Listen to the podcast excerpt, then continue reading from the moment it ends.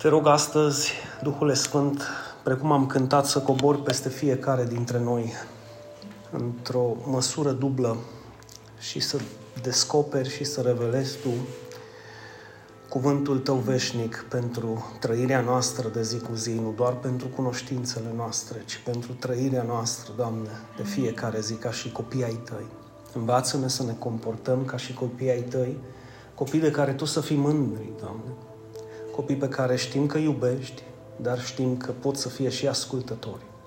De aceea pune în noi cuvântul Tău, puterea Ta, Duhule Sfânt, și fă din noi acele vase de slavă ca să Te slujim, să Te onorăm, să Te cinstim și să fim aproape în tot ceea ce Tu ai nevoie, cum Tu la rândul Tău ești aproape de noi, în tot ceea ce noi avem nevoie. Și îți mulțumim astăzi pentru sănătatea care curge în trupurile noastre, pentru biserica care s-a adunat astăzi, pentru cei care nu sunt prezenți, sunt la muncă sau sunt departe, să fie binecuvântați cu toții în numele Lui Isus. Amin. Amin și amin. Um, sunt fel de fel de feluri și moduri prin care poți să-i spui unui om să vină la biserică, așa? Mi-amintesc că o familie scumpă în Costa Rica îi zicea soția soțului, mă, hai mă la biserică, viu duminica. Venea duminică și căuta ceva de lucru. Mă, hai mă la biserică, mă, viu duminică. Și au zis, permite te rog să mă rog pentru tine. Desigur. Și-a pus sora noastră mâinile peste el și a zis, Doamne, te rog, adă la tine sau du la casă. Pentru că zice, trebuie să ne punem de acord, să mergem pe aceeași cale. Ce eu mă la biserică, el stă acasă. Nu-i bine. Eu nu pot să stau acasă duminică. S-a speriat tipul și au zis, când avem adunare? Când ai adunare? Duminică, ce viu. Astăzi am auzit ceva ce-a trecut în top de situația asta. Sora Cornelia zice, trebuie să-l aduc pe soțul la biserică. Și zic, da, e un lucru extraordinar de frumos. Dar zice, și ce am zis? Ce? Bă, hai la biserică, că dacă nu vii la biserică, nu te îngroapă nimeni. deci suntem la o vârstă, putem muri și rămâi după aia să ne îngropat. No, asta nu am auzit-o niciodată. Sperăm să vedem în ce manieră Dumnezeu poate să lucreze, să-i transmit salutările noastre și Domnul Dumnezeu să se atingă de sufletul lui și de sufletele celor care nu iau în considerare uh, importanța lui Dumnezeu de a ne vedea împreună ca și un trup și obișnuie să stea despărțiți sau departe de trup ca și cum, da, să facă Dumnezeu lucrarea în fiecare dintre noi. Pentru că este foarte important. Dragii mei, sunt două lucruri care aș vrea să le trec în revistă astăzi. Numărul unu, ce am vorbit săptămâna trecută, ce spunem noi despre Dumnezeu și de ce este important acest aspect? Și numărul doi, ce spune Dumnezeu despre noi și de ce este super important acest aspect? Amândouă lucruri sunt importante pentru Dumnezeu și amândouă lucruri ar trebui să fie importante pentru noi. Așa că săptămâna trecută, dacă vă amintiți, am vorbit despre Matei 16, din versetul 13 până în versetul 16, unde Isus îi întreabă pe ucenici cine zic oamenii că sunt eu, că este Fiul omului. Ce zic oamenii? Ce zic prietenii tăi?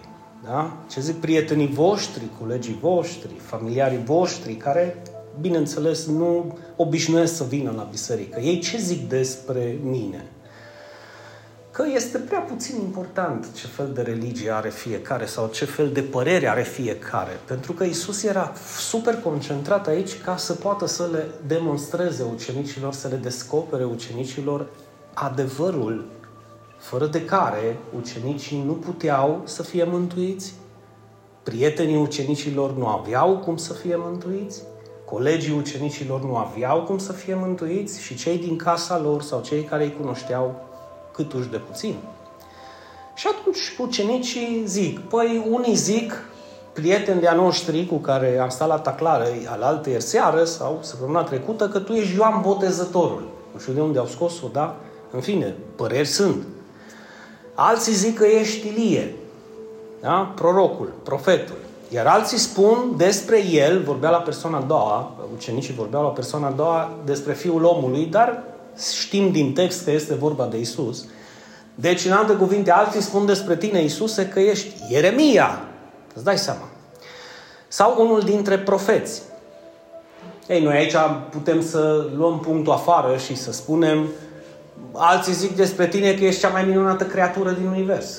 Că ești prima creație a lui Dumnezeu. Și atunci noi închinându-te, închinându-ne ție, comitem păcatul idolatric, da? Cădem în idolatrie. Pentru că numai Domnului Dumnezeului tău să-i slujești și numai Lui să-i te închini. Deci, nu avem cum să, să ne închinăm lui Isus și să nu cădem în idolatrie și în păcat dacă Isus ar fi o creatură. Deci, iasă din ecuație că ar fi o creatură, chiar dacă, chiar dacă, prin reviste sau cărți frumos colorate, unii, precum acești prieteni ai ucenicilor, susțineau că Isus este cea mai minunată creatură sau, nu știu dacă ați văzut, cel mai minunat om care a trăit vreodată. Ceva de genul ăsta. E un proroc, un om, o creatură, atâta timp cât el nu-i Dumnezeu, cât el nu este din aceeași substanță din Dumnezeu, deoarece ceea ce naște din Dumnezeu, Dumnezeu este, da? Nu poate să fie creatură. Diferența dintre Isus și noi este că Isus a fost născut, întâiul născut, iar noi suntem creați, evident creați de Hristos și prin Hristos, și pentru Hristos, uh, mulți pot să susțină și acest lucru. Nu numai că e un proroc sau nu numai că e un om minunat, dar unii spun că poate să fie o creatură sau că e o creatură. Atunci Iisus imediat îi, îi oprește pe ucenici și zice, dar voi, dar voi, dar voi, cine ziceți că sunt eu? Că, bineînțeles că este un lucru extraordinar să fii într-o biserică, parte, creștini, și să nu știi cine e Isus. Corect? Și este indispensabil să putem să știm și să fim adânc înrădăcinați în acest adevăr. Să vă spun de ce. Unora poate li se pare simplu, a, pe Iisus e Fiul lui Dumnezeu și aici o terminat. Alții li se pare extrem de important să facă niște studii, să cugete la Cuvântul lui Dumnezeu, să se pregătească, să să rămână în cuvânt pentru a medita profund. Și când zic a medita profund, să mă înțelegeți, vă rog, acel om ia în considerare ceea ce spune cuvântul lui Dumnezeu. Și acești oameni, prieteni sau familiari ai ucenicilor, nu știau despre Isus pentru că ei nu au cugetat la cuvintele lui Dumnezeu. Nu știau că Isus urma să vină, că un fiu ni s-a dat, da? Un fiu ni s-a născut și că el va fi numit Dumnezeu puternic, minunat, sfetnic, da? Prinț al păcii, părinte al veșnicilor, Dumnezeu puternic, în alte cuvinte, deci nu doi Dumnezei, ci unul. Și când zic la cugetare, fac apel la voi puțin și deschid o paranteză. Dacă ați făcut școala de șofer, știți foarte bine cât de important este să cugeți profund și să înveți codul rutier. Din două motive. Unul, ca să treci examenul, da? Și doi, ca să te pui la adăpost pe tine și pe cei din mașina ta. Și când vezi un stop, păi mă, dragule, mai ales stop cu cale ferată, te oprești. Pentru că e spre binele tău și binele celor din mașina ta. Păi dacă tu nu ai ști această lege și acest cod rutier, evident că tu ai trece cum au trecut mulți căpcăuni și acum sunt cimitir. Da? Și mulți au plâns pe lângă ei, Doamne, de ce? Păi de aia, de aia. Acum când ne gândim la cuvântul lui Dumnezeu și la legea lui Dumnezeu, aș dori să faceți un paralelism și să puneți în balanță și să vă răspundeți voi ce mai important, codul rutier sau codul lui Dumnezeu, codul moral, etic, adevărat și divin. Pentru că dacă cu atâta ușurință putem încălca o lege de circulație și ne punem în pericol viața, cu cât mai mult nu ne punem în pericol viața veșnică, ne luând în considerare cuvântul lui Dumnezeu. Închid paranteza. Deci este extrem de important pentru Isus, de aceea zice, dar voi la vinia, dar voi, Gabriela, dar voi. Paul, dar voi, cine ziceți că sunt eu? Pentru că viața sau moartea, binecuvântarea sau blestemul, lumina sau întunericul, prosperitatea sau ruina vor depinde de ceea ce tu crezi despre Isus. Și evident că poți să crezi că Isus este o creatură. Cea mai minunată dintre toate. Asta nu te absolvește și nu te dezvinovățește de păcat. Că nu există un alt păcat decât acela că Isus a venit în lume și voi nu credeți în El. Atât voia cât și lucrarea lui Dumnezeu este să credem în Hristos. Întrebare, ce să credem? Să credem că este Ioan Botezătorul? Să credem că este Eremia? Evident că Petru ia cuvântul. Tu ești Hristosul, Fiul Dumnezeului cel viu. Și la auzul acestor cuvinte, Isus a fost mai mult decât fericit. De ce? Pentru că această afirmație de credință da, este, să zic, temelia creștinismului. Isus este Hristosul unsul, trimisul, mântuitorul, speranța, salvatorul națiunii noastre. Și evident poți să-l faci personal, al tău și al familiei tale. Da? A dorit Isus să audă părerea oamenilor despre El? Da, a dorit să audă părerea oamenilor despre El. Așa că aș dori și eu să te întreb ce părere au prietenii tăi despre Isus, pentru că este extrem de important și astăzi pentru Isus. Oare ce zic prietenii tăi despre El? Asta înseamnă, în alte cuvinte, cât de mult îți pasă ție să deschizi un subiect de discuție cu prietenii tăi despre El. Unora le pasă, altora nu. Ne gândim la Isus. I-a păsat lui Isus? Da. De ce nu i-a întrebat pe ei? Din, pur și simplu, ă, voi cine ziceți că sunt eu? Nu. Prima dată a întrebat cine zic prietenii voștri că sunt eu. Ăia cu care voi vă relaționați și eu nu. Le-ai spus ceva. Spre exemplu, de săptămâna trecută, ar fi un lucru foarte bun. Suntem în pas cu tehnologia, suntem în pas cu la un click distanță, la un telefon distanță, la un mesaj distanță. Să știți că este enorm, enorm de benefic. Bine, nu pentru tine, pentru că tu ești la adăpost și la credință, pentru cel de lângă tine care e posibil să nu fie. Și știți cum este lumea. Știți cum sunt situațiile. Astăzi ești, poți să nu mai fii mâine. Și ar fi bine să te gândești la aspectul acesta. Părerea oamenilor a fost una eronată și fiți atenți, vă, mă credeți sau nu, va continua să fie și astăzi. Deci, din nefericire, sunt foarte multe biserici, denominații religioase, oameni de rând, că merg sau nu merg la biserică, că au sau nu au vreo religie, părerea despre Isus, părerea lor despre Isus continuă să fie una eronată. Și este lamentabil, pentru că veșnicia va depinde dacă ei vor crede sau nu vor crede corect ceea ce cred. Să știți că sunt mulți care, cu toată sinceritatea, cred o eroare și sunt dispuși să moară pentru acea eroare. Cine ne va spune adevărul? Cum vor auzi dacă nimeni nu le predică? Să fim sinceri. Partea cu rugăciunea își are temelia ei, dar partea cu responsabilitatea noastră nu ne ia nimeni. Dumnezeu vrea să lucreze, dar nu uitați că vrea să lucreze prin noi. De aceea Iisus a spus, mergeți prin toată lumea. N-a zis, bă, stați acasă că mă duc eu. De aceea Iisus a spus, vorbiți și proclamați și vestiți Evanghelia. De ce? Pentru că putea să le zică, bă, sunteți mântuiți, da, stați liniștiți că mă ocup eu de toate. Nu vă mai preocupați. Eu mă ating de ei, eu îi vizitez acasă, eu le vorbesc. Tu nu mai trebuie să vii duminică la biserică și să te duci acasă și să te vezi o dată pe săptămână cu familia mea în credință și spală-te pe mâini, că nu sunt alte responsabilități. Oare să fie așa? Pentru că unii ne comportăm cum ar fi așa. Nu este așa. Nu este așa. Asta este o părere eronată despre Isus și despre lucrarea lui Isus. Mai departe, Isus a fost interesat să audă părerea ucenicilor despre El care, bineînțeles că știm, a fost una adevărată și am subliniat indispensabilă pentru viață. De ce indispensabilă pentru viață? Deoarece să nu crezi că Isus este Hristosul, te condamni singur la moarte. Chiar dacă vei trăi pe pământul ăsta 50, 60, 70, 80 de ani. Dar știți foarte bine că suntem exact în locul unde adevărul necenzurat al Sfintelor Scripturii în ceea ce privește mântuirea este vestit fără nicio reținere. Și o să continuăm să-L vestim indiferent de. Pentru că este chemarea noastră de a da mai departe adevărul, indiferent de. Așa că e posibil ca unii, ce bă cristocentrica, ce bă Hristos, ce atâta Hristos, bă terminați o dată cu Hristos. N-ai cum. N-ai cum. Dacă ești în Hristos, n-ai cum să termini cu Hristos, pentru că terminând cu Hristos, termin cu totul. De ce? Despărțiți de mine? Viac, pururi, amin.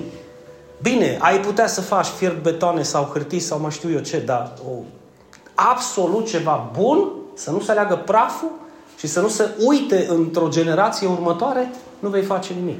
Și știți de foarte mulți ani, cei care, cu, cu care am început această lucrare, că am spus-o că dacă ne uităm în trecut, s-a trăit în generațiile noastre și de foarte multe ori s-a trăit doar pentru a perpetua speciile. Pentru că acum două generații sau trei generații, posibil ca mulți dintre noi să nu-și aduc aminte, poate doar numele unora dintre bunicii sau străbunicii noștri, dar nimic concret palpabil, în sensul în care, bă, da, Amadinu erau alte vremuri, bineînțeles, și pe vremea lui Wesley erau alte vremuri. Și uite-te ce a lăsat el în urmă și ce au lăsat alții. Și pe vremea noastră sunt alte vremuri. Uită-te ce lasă unii în urmă și uită-te ce lași tu în urmă. Ca să te poți inspira, cum a zis Pavel, călcați pe urmele mele, cum calc și eu pe urmele lui Hristos. Fiți imitatori ai mei, imitatori ai mei în ce sens? Proclamați că Isus este Hristosul, dați mai departe această veste bună, implicați-vă în lucrare, deoarece este cel mai bun mod de a trăi această scurtă viață pe pământ. Bineînțeles, că era indispensabil pentru viață, deoarece biserica, imediat vedem în fapte 5, cum în fiecare zi în templu, se adunau o dată pe săptămână? Nu. Se adunau în fiecare zi în templu. Nu aveau responsabilități, cu siguranță aveau, dar își făceau loc și timp pentru Dumnezeu. Își făceau. Și credeți-mă că responsabilitățile de multe ori erau mai mari decât acum, pentru că nu erau atât de multe ustensile sau mijloace prin care să-și facă lucrurile. Fie că era în ogor, fie că era acasă, fie că erau, indiferent ce muncă aveau. Munca era mult mai costisitoare decât acum. Sau nu? Da. Acum avem tot felul de aparate. Ia gândește cum faci o pâine acum, că e posibil să o iei congelată, să o bagi într-un cuptor și cum o făceai atunci. Deci era, era o muncă costisitoare cu toate acestea în fiecare zi, în templu și prin... Și știi ce? Prin case. Că erau unii care nu veneau la templu. Nu vin la templu. Bum! Slujitorii, păstorii, diaconii, puc! Pe ei acasă. Bă, frate, ce faci? Nu a fost dor de tine. Cu ce ai venit?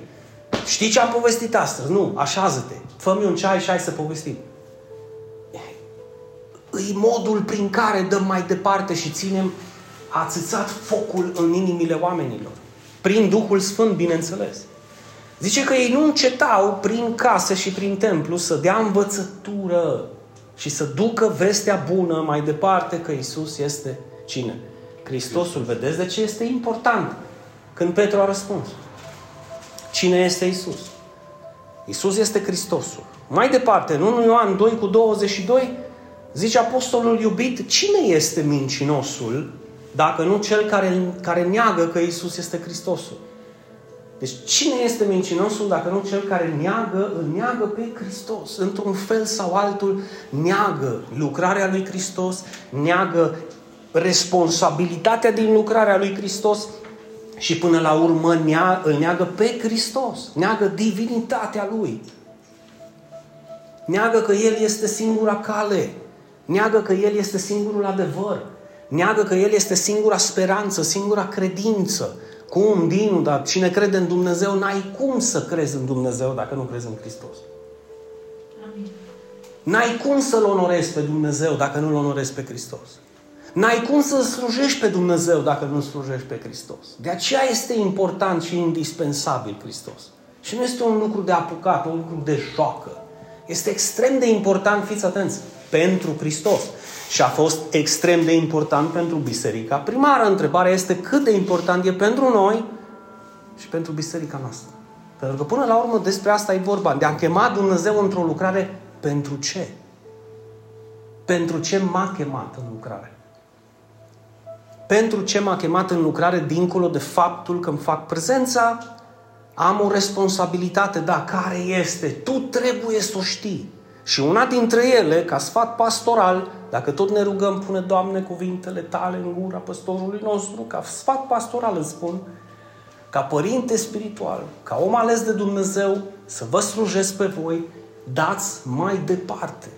Mă, dacă nu în fiecare zi fă timp de la o duminică la alta să dai mai departe cel puțin la un om această veste bună că Isus este Hristosul și dă această învățătură pe care o primește aici și altora, că nu au parte de ea toți. Nu o lua în derâdere, nu o lua într-o chestie, a, păi nu e chiar așa de important. Ba, este extrem de important. Pentru tine nu e important. Pentru Dumnezeu este. Și va continua să fie. Indiferent de deciziile pe care tu le vei lua. Tot Apostolul Ioan spune în prima sa epistolă, capitolul 5, oricine crede că Isus este Hristosul, este născut din Dumnezeu. Oricine. Și aici se deschide posibilitatea tuturor de a veni în familia de credință a lui Dumnezeu, de a fi copii ai Lui.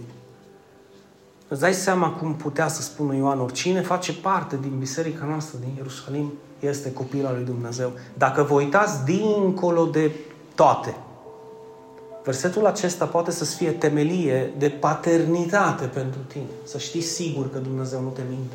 Dacă tu crezi că Isus este Hristosul, vedeți cât de important este să nu crezi că El e Eremia, că El e Ilie, că El e unul din profeți, că El este cea mai minunată creatură dintre toate. Nu. Nu. Isus este Hristosul. Dincolo de cuvinte, asta înseamnă că Isus este Salvatorul tău. Unsul lui Dumnezeu, peste care Dumnezeu și-a pus pe cetea ca să te mântuiască pe tine. Și oricine are această credință în El, prin credința în Hristos, Dumnezeu îl consideră copil al lui Dumnezeu născut nu din carne, nici din sânge, nici din voia firii, ci din Dumnezeu. Dumnezeu îți spune că poți să fii copil al Lui prin credința în Fiul Său. Bineînțeles că dacă ești și copil, ești și, ești și moștenitor. Și acum e fain să te gândești că ai părinți de la care să moștenești ceva. Nu? După o trudă întreagă să poți să zici, bă, m-am ales cu podgoria din vie, m-am ales cu mașinuța asta, m-am ales cu floricealele din curte, m-am ales cu apartamentul ăla, m-am ales cu dragoste minunată, dar gândește-te să te alegi cu împărăția lui Dumnezeu. Gândește-te să te alegi cu cea mai minunată moștenire dintre toate și ce zice Biblia despre această moștenire, fane? E nepieritoare. Adică nu se veștejește niciodată. Nu moare niciodată. E eternă. Că tu poți lăsa moștenire copilului tău, copiilor tăi ceva. Gândește de cât durează acea moștenire. Sunt bani, se cheltuiesc. Sunt importanți? Da, bineînțeles. O casă se deteriorează sau se vinde, sau o pierde, sau trăiește în ea și o lasă efectiv la copiii. Ce... Gândește-te tu la moștenirea asta nepieritoare, care este păstrată unde? În ceruri pentru, hai să zicem, pentru cei ce cred că Isus este Hristosul dincolo de cuvinte. Cei care cred că Isus este Hristosul sunt cei care își dedică timpul într-o mică, mare măsură, de la o duminică la alta, să dea această învățătură și la alții, și prin templu, și prin case. Îți de acasă, un Zoom, un WhatsApp, un ceva, țac, pac, țac, pac, țac, pac, imediat îți conectat. Ei, dacă îmi pasă. Dacă îmi pasă. M- m-aș întreba ce fel de telefon ar avea Isus astăzi dacă ar trăi cu noi. Ce pagină web, ce pagină de Facebook, ce ar posta pe Facebook. Sincer. Îți dai seama să vezi așa o pagină pe Facebook. Iisus Hristos, da, e pe pământ și a făcut o pagină. Oare ce ar face? Ar posta oare ce postez eu? Ar posta oare ce postezi tu? Sau n-ar posta nimic? N-ar ieși în lume cu această veste bună? Gândiți-vă puțin. Pentru că a venit să ne dea un exemplu. Și exemplu a fost să slujim. Și între slujire era să dăm mai departe adevărurile Lui. Ei, ce spune El despre noi? Pentru că noi spunem despre El aceste lucruri și sunt lucruri minunate, în primul rând ce spune Dumnezeu despre noi este faptul că suntem răi. Sau nu? Amin. Nu mergem să dăm mai departe vestea bună că ceva rău există în noi. Fie o, o interpretare eronată, fie părerile mele, fie problemele mele, fie orice alt lucru eu îl adaug în viața mea pentru a mă înfățișa în fața lui și a recunoaște acest aspect. Și fii când zice Dumnezeu acest lucru, Iisus, de fapt, o zice, le vorbea ucenicilor și prin ei ne vorbește nouă astăzi. Voi, sau deci, dacă voi, care sunteți răi, știți să dați daruri bune copiilor voștri, cu cât mai mult Tatăl vostru, care este în ceruri, le va da lucruri bune celor ce îi le cer. Și înainte de orice altceva, subliniați acest aspect. Suntem răi. Nu este o acuză. Este o realitate. Trebuie să te împaci cu ideea.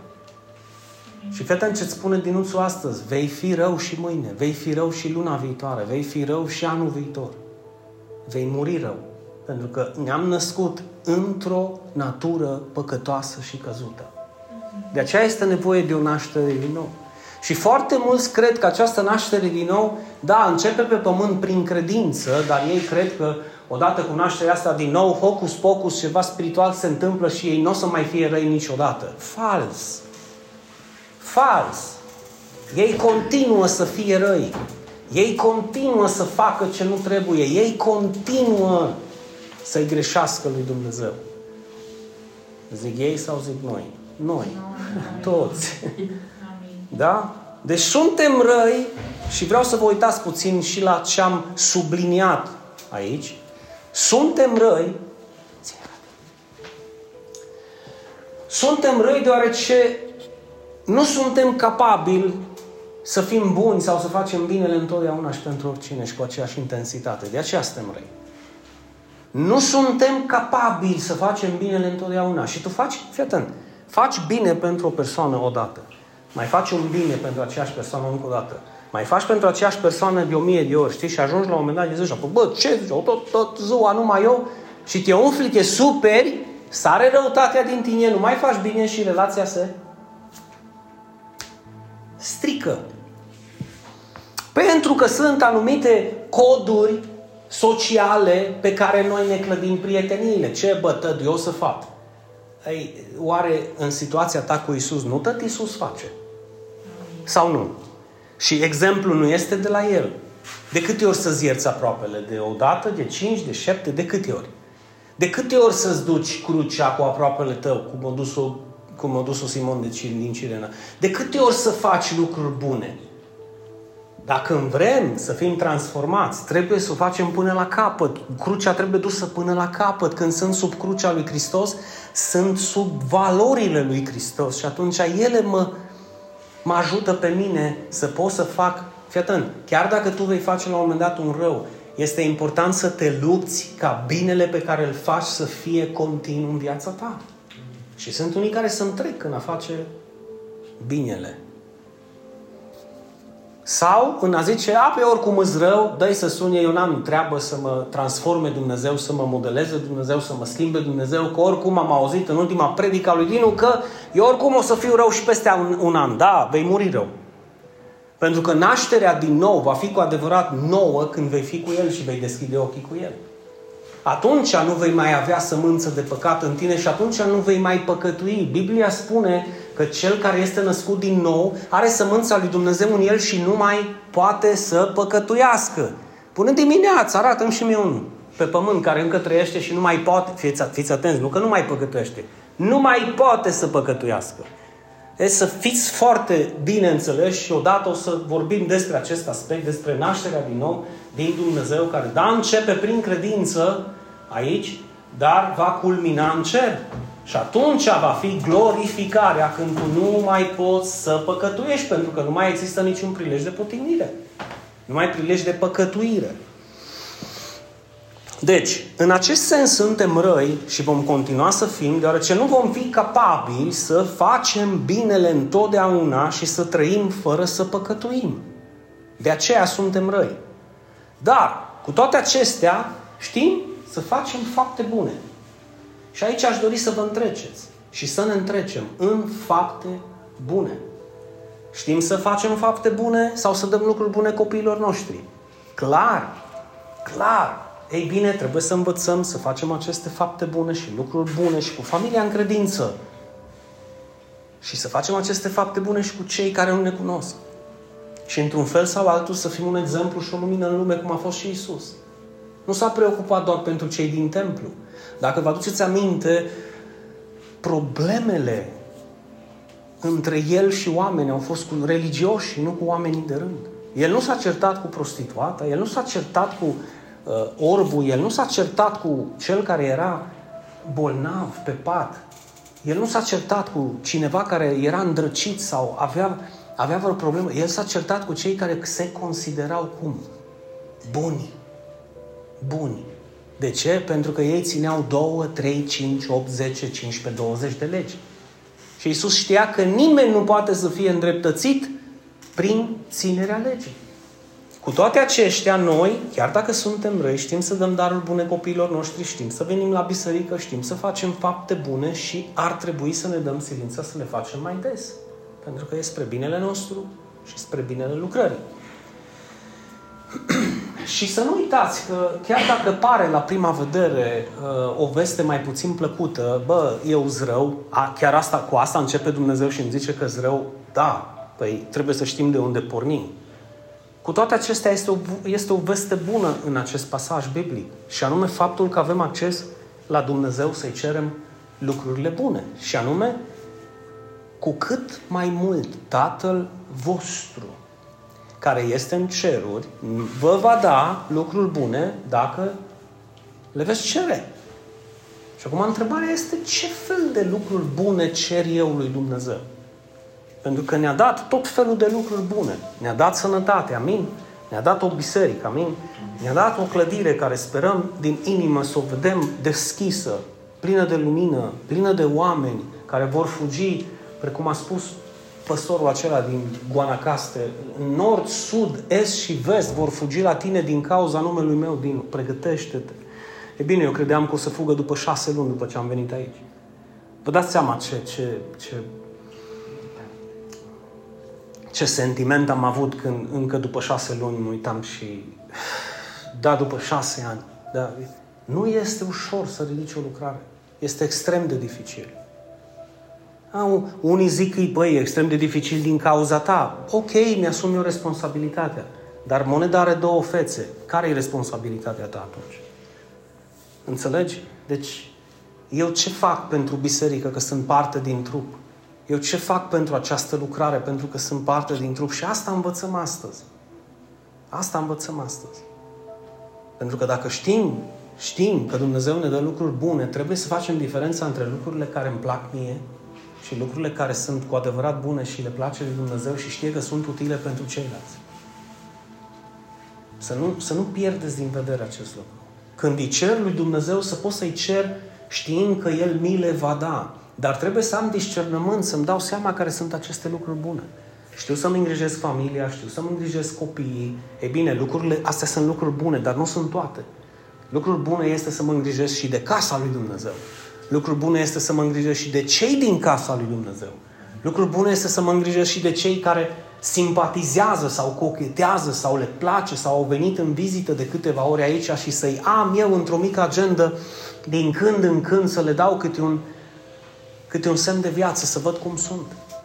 Ajută foarte mult și astea sunt lucruri bune și Dumnezeu ți le va da dacă le ceri, fii atent. Deci dacă tu îi le ceri lui Dumnezeu, Tatăl ți le va da. 100% ți le va da. 100%. Iar El ne promite și ne asigură acest aspect. Că El nu va greși. Dacă tu îi ceri, El ți le va da. Problema în societatea noastră este că nu ne punem acest timp deoparte și ar trebui să-l luăm în considerare. Avem timp pentru orice, mai puțin pentru acest aspect. Să nu pierdeți din vedere importanța că Isus este Hristosul. Că dacă spunem acest lucru sau dacă ar trebui să-l spunem, da? Se leagă foarte mult cu această a doua parte. Dumnezeu când ajunge în viața noastră știe că suntem răi, știe că vom continua să fim răi, dar El are un proces prin Duhul Sfânt de transformare. Și acest proces se numește cum? Cum se numește acest proces? Când Dumnezeu, prin Duhul Sfânt, te transformă.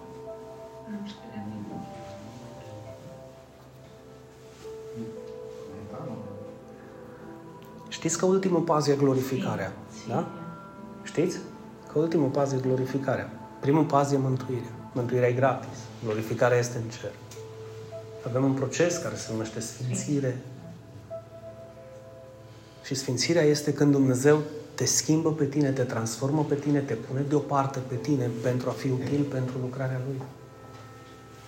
Dacă noi am fi de partea cealaltă astăzi și de partea celor care au plecat și am putea să privim de acolo astăzi aici, credeți-mă că am ieșit astăzi din biserică cu alte gânduri față de cele cu care am intrat. Deoarece am putea să avem în perspectivă și partea că s-a terminat această viață de care mă țin cu dinții și de care mă țin așa de strâns încât parcă nimic nu mai e important decât ceea ce văd cu ochii mei, ceea ce pipăi cu mâinile mele, ceea ce este carne, pământ, iarbă sau mai știu ce. Lucrurile trecătoare. El promite că îți va da aceste lucruri bune. Eu mă rog astăzi ca Dumnezeu să-ți dea discernământ, să poți să faci diferența între lucrurile care tu le consideri bune și lucrurile pe care Dumnezeu le consideră bune. Pentru că e posibil, eu zic numai, e posibil ca Dumnezeu să-ți descopere niște lucruri noi, bune, pe care tu nu le ai și pentru care poate nu te-ai rugat până acum. Pune-L în probă pe Dumnezeu. Te provoc. Pune-L în probă pe Dumnezeu și cere aceste lucruri bune. Fă, fă o listă când te rogi. Uite, te învăț. Așa cum vorbești cu mine sau cu cineva care ți drag, fă o listă și zi, Doamne, astea sunt lucrurile, astea 5, 6, 7 lucruri pe care eu le consider bune. Te rog, arată-mi tu, oare există vreun lucru bun pe care nu mi l-ai descoperit și credeți-mă că este. Și știți foarte bine că este. Și atunci El îți va descoperi aceste lucruri bune și nu numai că ți le va descoperi, zice că ți le va da. Deci cu certitudine ți le va da. Și nu există niciun lucru mai bun decât cel pe care Dumnezeu îl consideră bun și ți-l descoperă ție. De foarte multe ori gândurile noastre nu sunt și gândurile lui Dumnezeu și eu pot să continui să trăiesc până la 80 de ani gândindu-mă că eu fac lucruri bune. Cine ți-a spus că sunt bune toate pe care le faci? Pentru că trebuie să apelăm la El. Asta înseamnă o relație cu El. În cuvântul Lui mă regăsesc și ceea ce facem noi astăzi, ceea ce este enorm de bine și pentru Dumnezeu.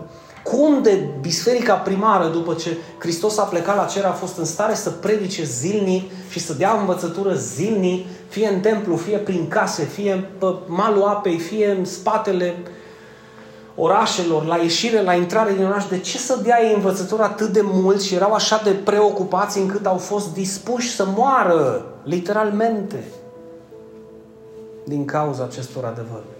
Pentru că Dumnezeu le-a descoperit aceste lucruri bune, că nu erau bune doar pentru ei, erau bune și pentru cei din jurul lor. Și unii se întreabă, cum au întrebat pe mine, cum mă, Dinu, să fim răi? Ai mă, ce nu zi eu rău, rău e ăla, rău e Hitler, rău e... Într-o mică mare măsură, răutatea este în viața tuturor și asta este deoarece în Roman 5 este scris negru pe alb. Păcatul a intrat în lume printr-un singur om, Adam, iar prin păcat a intrat cine? A intrat moartea. Pentru că plata păcatului este moartea. Și astfel moartea a trecut la toți oamenii din cauza că toți au păcătuit. La o simplă lectură biblică, unul zice, a, ok, e vorba de Adam, o păcătuit și moartea a trecut la toți oamenii. Nu. Moartea a trecut la tine. Tu te-ai născut în păcat din cauza lui Adam. Și fii atent, te rog să deschizi bine inima ta, să asculți un adevăr sau poate un lucru bun pe care nu l-ai cerut lui Dumnezeu și ți-l descoperă astăzi. Tu ai fost considerat, constituit, numit de Dumnezeu păcătos și rău înainte să faci primul act de păcat. Din cauza păcatului strămoșesc.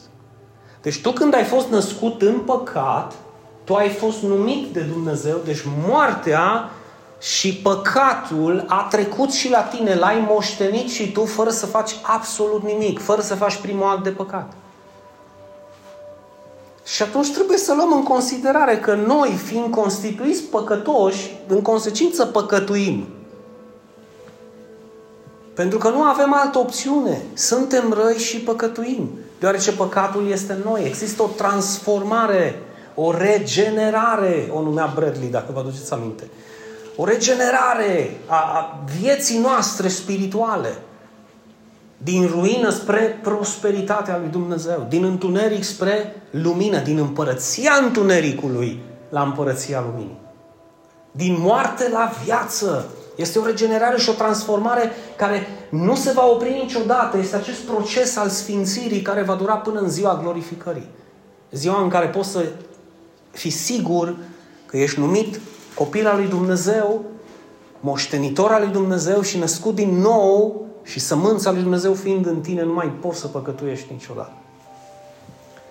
Așa că păcatul a intrat în lume prin Adam și prin păcat a intrat moartea și astfel moartea a trecut și la mine și la tine din cauza că toți am păcătuit înainte să păcătuim. Sper că acest joc de cuvinte să facă apel la inima ta să înțelegi acest aspect. Noi am păcătuit în fața lui Dumnezeu înainte să comitem primul an de păcat. Acum nu mai luăm în considerare câte păcate am avut sau am păcătuit. Vorbim de păcatul strămoșesc. Noi am fost constituiți păcătoși de Dumnezeu înainte să comitem primul act de păcat. Și asta se întâmplă mari urechile deschise. Asta se întâmplă și cu mântuirea. Asta se întâmplă și cu nașterea din nou. Am fost născuți în păcat, trăim în trupul acesta de carne, dar la un moment dat vom fi într-un trup pe care Dumnezeu ni va da, în care boala nu va mai fi, durerile nu vor mai fi, nu va mai îmbătrâni și va trăi veșnic. Iar chiar dacă noi continuăm să fim răi, prin credința în Hristos, Dumnezeu deja ne-a constituit sfinți și glorificați în Hristos, asta este numirea Lui, da? poziția pe care o avem, prin credință, fără să comitem primul act de, de bunătate sau să împlinim prima lege a lui Dumnezeu. Înțelegeți? Versusul cu păcatul, nașterea în păcat și nașterea din Dumnezeu. Am fost constituiți păcătoși, vă rog frumos să fiți extrem de atenți, deoarece este temelie pentru creștinism. Am fost constituiți și numiți de Dumnezeu păcătoși înainte să comitem primul act de păcat, pentru că am fost născuți în acest păcat. În asemenea măsură, de ce este important că Isus e Hristosul? Pentru că prin credința în El, tu ești numit de Dumnezeu. Nevinovat, mântuit, salvat, iertat, glorificat înainte să comiți primul act de bunătate sau să împlinești prima lege a lui Dumnezeu. Înțelegeți? Deci nu suntem sfinți pentru că am face noi lucruri sfinte. Ca și poziție, Dumnezeu te consideră sfânt pe tine înainte să faci primul act de sfințenie. Cum la fel te-a considerat păcătos înainte să faci primul act de păcat. Acum procesul acesta durează. Dacă tu susții că îl iubești pe Dumnezeu și ești convertit, te-ai pocăit, te-ai întors la Dumnezeu cu adevărat, lucrurile astea se vor vedea în viața ta și vor avea prioritate. Ăsta e motivul pentru care suntem răi, păcatul.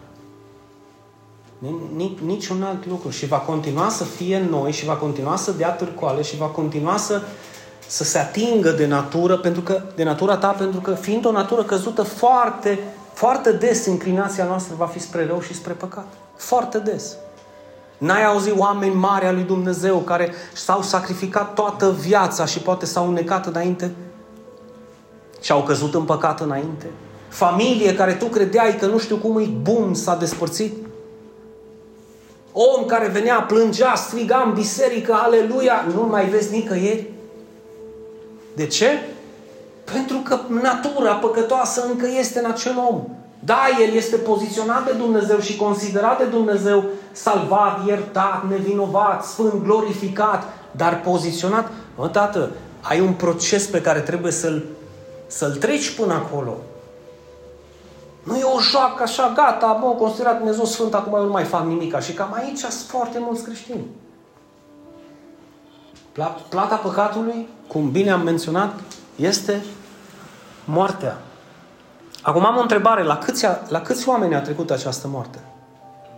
La toți oamenii a trecut această moarte. Și Dumnezeu este adevărat în Scripturi când zice acest aspect. La toți oamenii. Câți au păcătuit? Câți au păcătuit? Asta că mucle știi că unii sunt fără de păcat, spre sfinți, spre iluminați, spre fericiți, spre... Bă, opriți-vă un pic. Toți ați păcătuit, mă. Adică, de fapt, toți am păcătuit. Și vezi o veste, o veste și mai tristă. Toți vom continua să păcătuim într-un fel sau altul. Pentru că nu suntem capabili pe, în trupul ăsta de carne să facem binele întotdeauna fără să păcătuim. Nu suntem capabili. Deci vă rog să ne lăsăm un pic de, știți, și dacă cunoașteți pe cineva care e capabil să fie drept și să trăiască o viață fără să păcătuiască, eu totdeauna am zis, arătați-mi și mie, cu excepția lui Hristos. Pentru el, Isus n-ar mai fi trebuit să vină. Pentru că are posibilitatea să fie mântuit singur prin lege. Dar nu are. Nimeni nu poate fi îndreptățit prin lege în fața lui Dumnezeu. Nimeni. De aceea Isus a venit să împlinească toată legea în locul nostru. Pe lângă cele 100 de fapte bune, mai sunt 20 pe care nu le-am împlinit. Deci de aceea vă zic, nu există să se poată facă binele în continuu fără ca omul să păcătuiască. Nu există.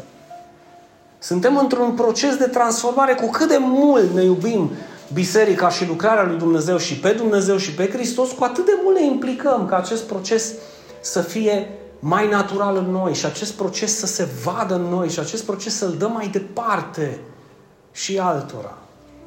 Pentru că toți, până la urmă, toți suntem afectați de acest virus. Nu de COVID vorbesc, de păcat. De păcat. De păcat. Și de-aia am zis Mucles, pentru că în 1 Ioan, 1 cu 8, Ioan zice foarte clar, dacă vreunul zice că nu are păcat, unul să zică, știi? Era frumos dacă zicea așa, dar e și mai frumos că o vorbit luându-se în considerare pe el biserica primară și apostolii și ucenicii lui Hristos și zice, dacă zicem cumva noi, nu dacă zic alții, Știi că era vorba în prima parte de cine zic oamenii că este Fiul omului, dar voi cine ziceți că sunt eu?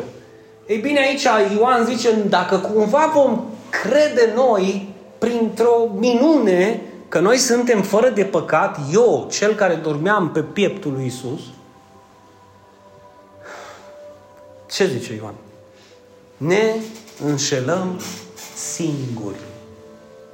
Și mai departe, adevărul nu este în noi. Și dacă adevărul nu este în noi, cine e adevărul? Dacă adevărul nu este în noi, suntem pierduți. Așa că da, da, suntem născuți în păcat. Avem o problemă cu păcatul. Natura noastră este păcătoasă. Înclinația noastră este spre rău. De când? Din fragedă copilărie? Da. N-ai văzut niciodată copilul mic având o pungă de bomboane mai mare ca el și vine frate sau soră sa și bagă mâna și amețește și pică jos de durere că i-a luat o bombonă și mai are încă 200 de bomboane? Crezi că părinții să chinuie să-și, să-și crească copiii, să le spună, bă, fii zgârcit, fii avar, fii supărăcios, fii rău. Nu! Să, crezi că părinții le zice, bă, vezi să minți. Când viu acasă și s-a întâmplat ceva, copilul tău, frate tău, cum nu știe să vorbească și ai făcut o vreo bocănă, tu imediat zici, el, el, nu eu, el, Cine crezi că l-a învățat? De unde minciună în el, zgârcenie? A, bine, noi le îmbrăcăm astea. Ai, ce frumos el, uite-te la el cum a făcut. Exact, da. O dată, o gogonată mai mare ca tine. Și tu râzi, e ok, e copil, săracul. E copil, e născut în păcat ca tine. Amin. Și de aceea trebuie crescut, cum o zis și Dumnezeu în Scripturi, încât e tânăr să-i areți calea să-i arăți calea, că e minunat dacă eu arăți tu cât e tânăr. Că dacă nu va trebui să descopere el pe propriile lui experiențe și va fi mult mai trist. Și va veni momentul când zice, bă, oare mama aici nu mi treaba asta? Sau tata? Că eu la copiii mei le-o arăt. Oare eu de ce n-am fost învățat așa, știi? Dacă zicem că nu avem păcat, ne înșelăm pe noi înșine și adevărul nu este în noi. Și acest lucru trebuie să rămână în viața noastră, că de aceea și Iisus că suntem răi. Este veste bună. Toate astea sunt vești bune. Amin. Toate astea sunt vești bune. Cum, Dinu? Păi ai dat în noi azi că suntem și răi, suntem și păcătoși. Ce ne mai zici? Oare cum suntem?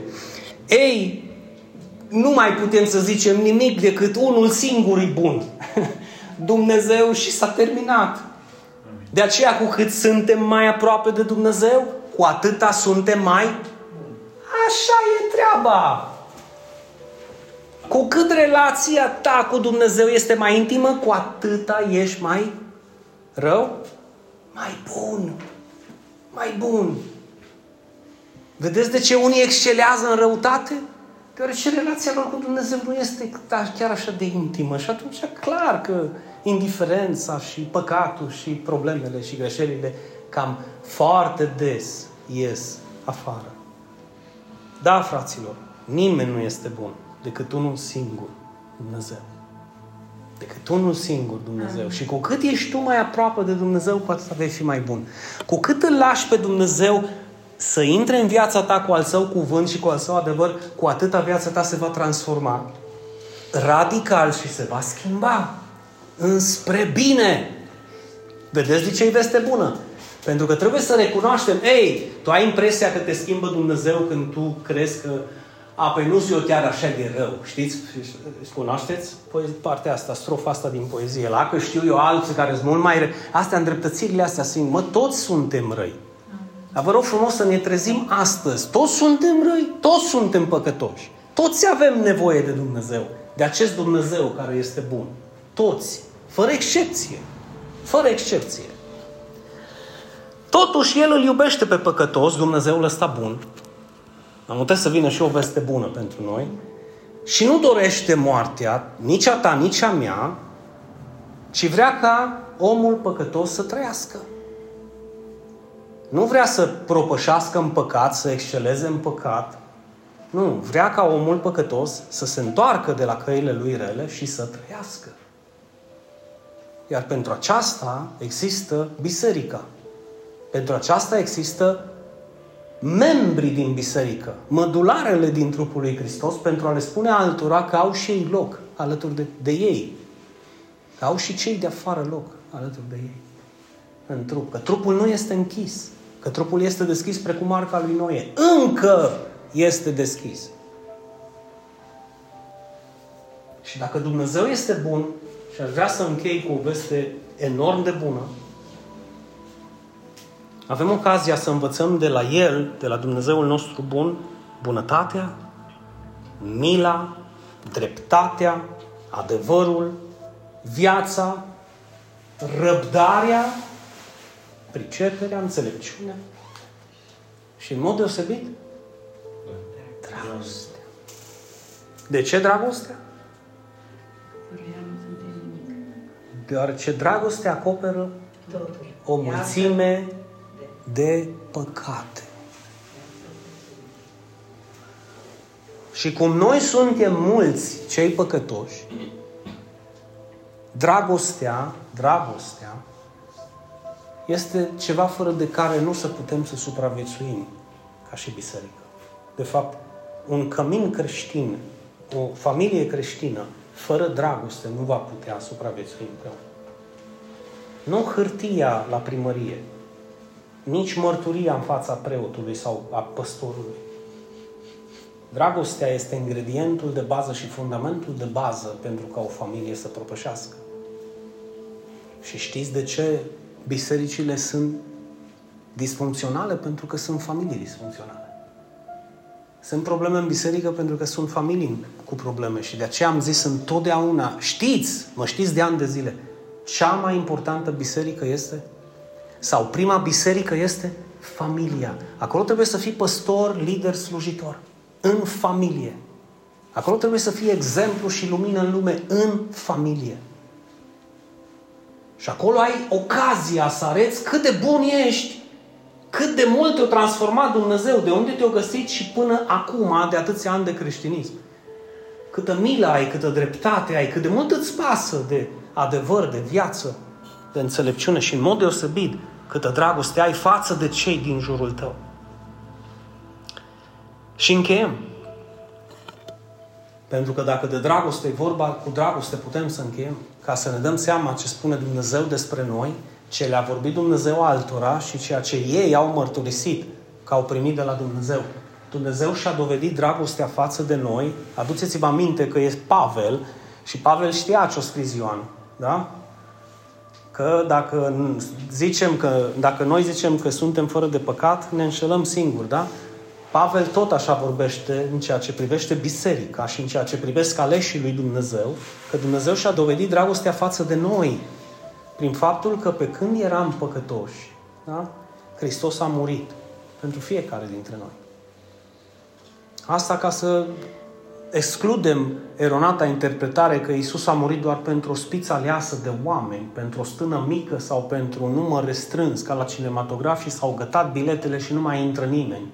Uh, sala avea 144.000 de locuri. Nu, dragii mei. Nu. Nu. Hristos a murit pentru noi, toți. Căci dacă atunci când eram... De ce zic toți? Pentru că toți suntem cum? Suntem aici. Înțelegeți de ce? Adică nu scrie dinul toți. Păi cum? Nu toți suntem păcătoși. Ba da, și Isus nu pentru păcătoși a murit. Ba da, și cât suntem păcătoși? Toți. Și pentru cât s-au murit Hristos? Acum mai chestie de gramatică.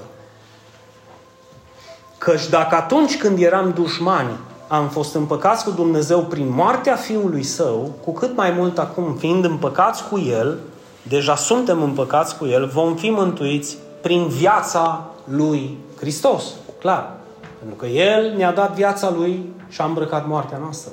El ne-a dat lumina Lui și a îmbrăcat întunericul nostru. El ne-a dat binecuvântarea Lui și a luat blestemul morții asupra Lui, deoarece a preferat să moară El încât să te vadă pe tine murind. Atât de mult te-a iubit. Și Dumnezeu știa acest lucru când i-a descoperit lui Pavel. De aceea este scris, vedeți ce dragoste ne-a dăruit Tatăl să fim numiți copii al lui Dumnezeu și suntem, dragii mei, suntem. Nu, voi nu sunteți, ba suntem.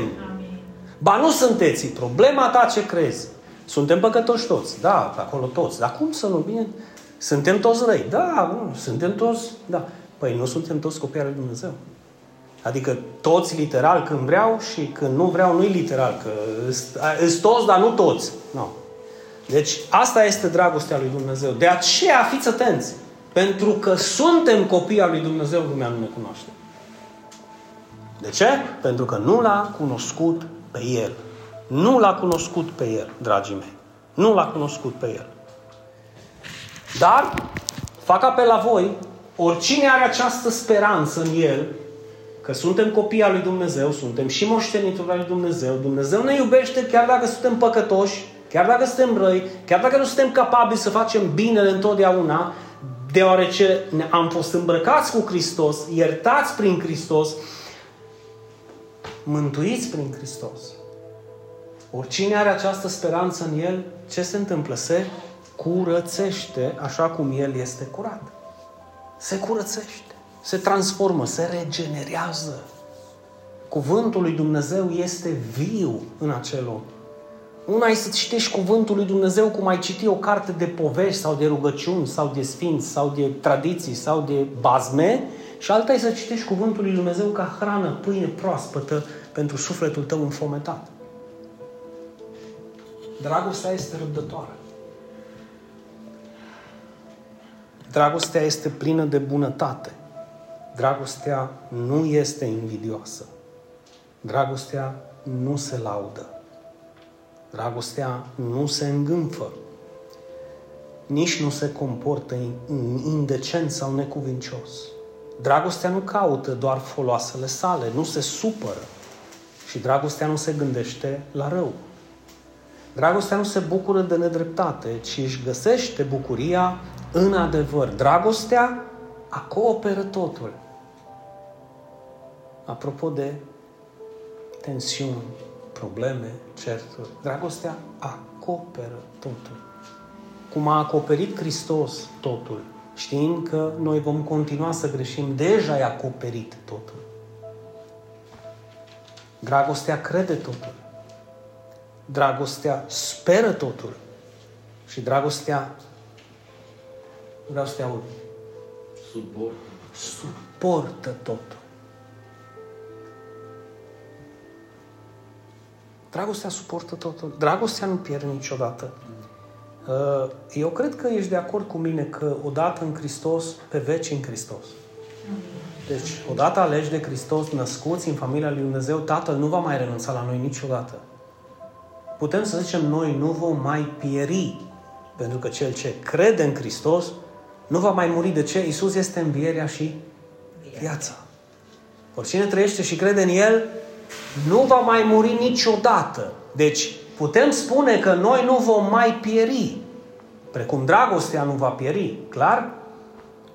Ei, făți această temă pentru acasă și schimbă în acest pasaj cuvântul dragoste cu numele tău. Scoate la imprimantă. Eu, eu știu că sună absurd. Poate ți jenă să-l pui în casă, că vine cineva și zice, bă, ce Nu contează. Băi, casa ta, pui ce vreau eu în casa mea. Și puneți, te rog frumos, termin cu acest pasaj, puneți, te rog frumos, numele tău în loc de dragoste, ca să poți să înțelegi ceea ce i-a descoperit Dumnezeu lui Pavel și ceea ce ne transmite nouă. Da, într-adevăr, dacă punem numele lui Isus, Isus a fost răbdător, clar? Isus a fost plin de bunătate. Isus nu a fost invidios, nu s-a lăudat, nu s-a îngânfat, nu s-a comportat necuvincios. N-a căutat foloasele lui deoarece a murit pentru alții. Nu s-a supărat, nu s-a gândit la rău. Nu s-a bucurat de nedreptate și a găsit bucuria doar în adevăr. Pentru adevăr a și murit. Adică și pentru adevăr a murit. A acoperit totul, a crezut totul, a sperat totul, a suportat totul și nu va pieri niciodată dragostea lui Isus. Ei, dragostea lui Isus este sau nu este în tine? Te rog să te gândești la acest aspect. Și să începi să zici așa. Eva este răbdătoare.